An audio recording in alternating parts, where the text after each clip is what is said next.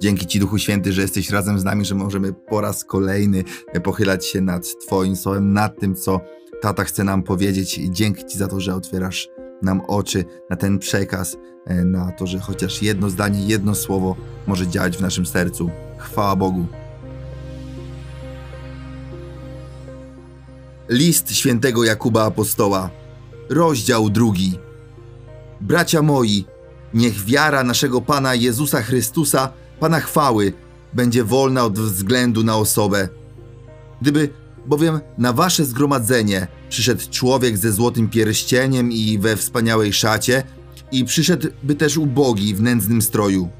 A wy zwrócicie oczy na tego, który ma wspaniałą szatę i powiecie, ty usiądź tu w zaszczytnym miejscu.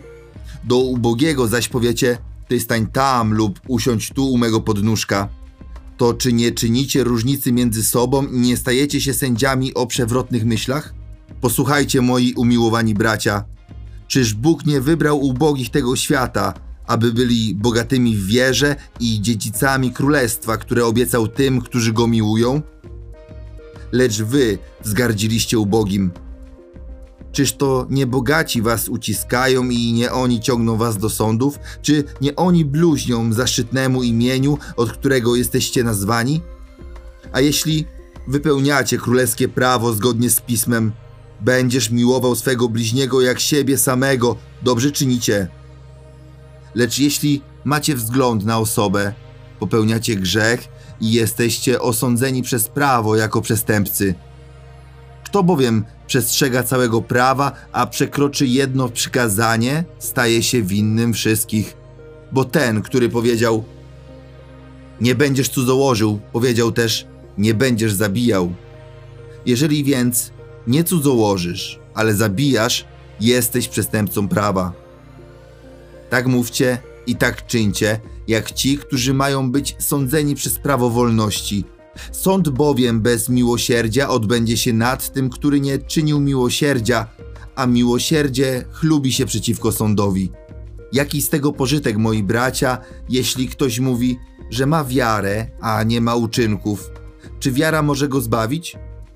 Gdyby brat albo siostra nie mieli się w co ubrać i brakowałoby im codziennego pożywienia, a ktoś z was powiedziałby im: Idźcie w pokoju, ogrzejcie się i najedzcie, a nie dalibyście im tego, czego potrzebuje ciało, jaki z tego pożytek?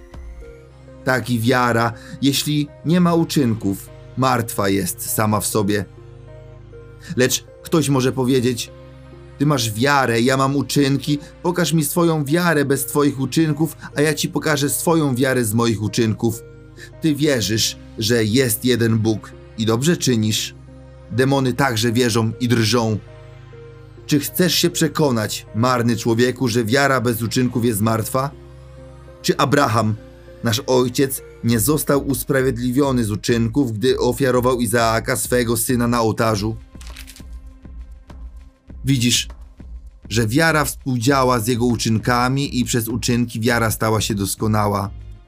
I tak wypełniło się pismo, które mówi: Uwierzył Abraham Bogu i poczytano mu to za sprawiedliwość, i został nazwany przyjacielem Boga. Widzicie więc, że człowiek zostaje usprawiedliwiony z uczynków, a nie tylko z wiary. Podobnie i nierządnica Rahab czy nie z uczynków została usprawiedliwiona, gdy przyjęła wysłanników i wypuściła ich inną drogą? Jak bowiem ciało bez ducha jest martwe, tak i wiara bez uczynków jest martwa. Amen.